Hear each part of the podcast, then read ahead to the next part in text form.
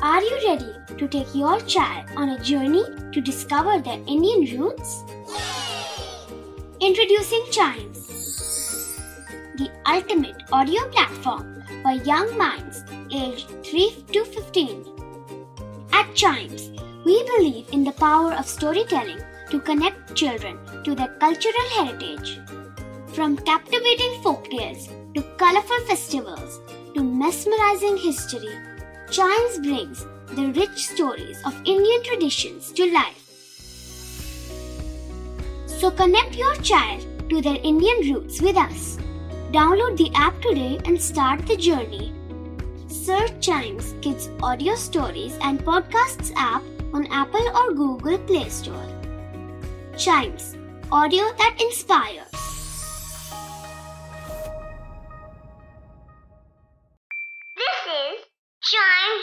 Original podcast. हर दिन की एक कहानी होती है।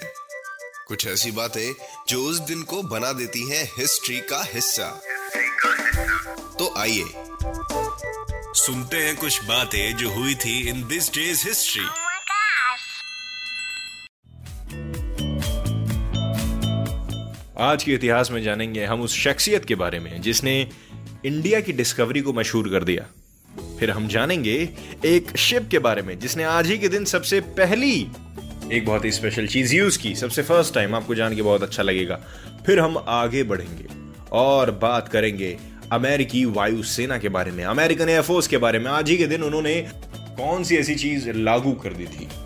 फिर हम आगे बढ़ेंगे और जानेंगे क्रिकेटर के बारे में। कैसे क्रिकेटर जिनका जन्मदिन है और इंडिया को वो बहुत कुछ दे चुके हैं। राइट सो स्टार्ट करते हैं फ्रॉम द स्टार्टिंग 1497 में आज ही के दिन वास्को डिगामा 170 लोगों को यूरोप से लेकर रवाना हुए थे इंडिया के लिए Vasco da Gama was a Portuguese explorer and the first European to reach India by sea.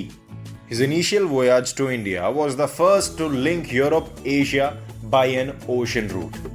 जिसको कनेक्ट कर रहा था अटलांटिक और इंडियन ओशन पूरी दुनिया याद करती है इनको इस वोयाज को वास्को डगामा बढ़ते हैं आगे 1879 में।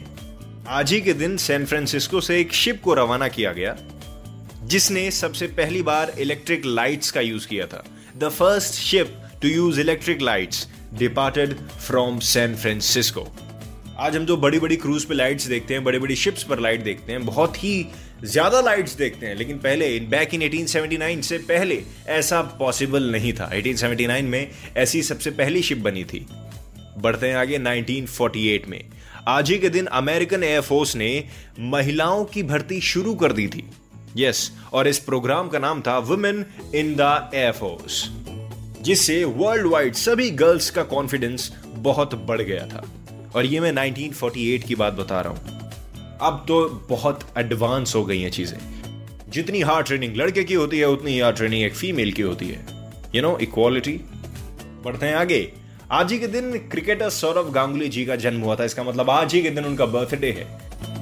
Present president of board of control for cricket in India Sourav Ganguly ji happiest birthday कल महेंद्र सिंह धोनी जी का बर्थडे था और आज इनका बर्थडे है अमेजिंग इसी के साथ खत्म होता है दिस डेज़ हिस्ट्री का ये वाला एपिसोड मिलते हैं इसके अगले एपिसोड में। तब तक चाइम्स रेडियो के दिस डेज़ हिस्ट्री के पॉडकास्ट को लाइक या सब्सक्राइब ज़रूर कर लीजिए ताकि कोई एपिसोड मिस ना हो जाए।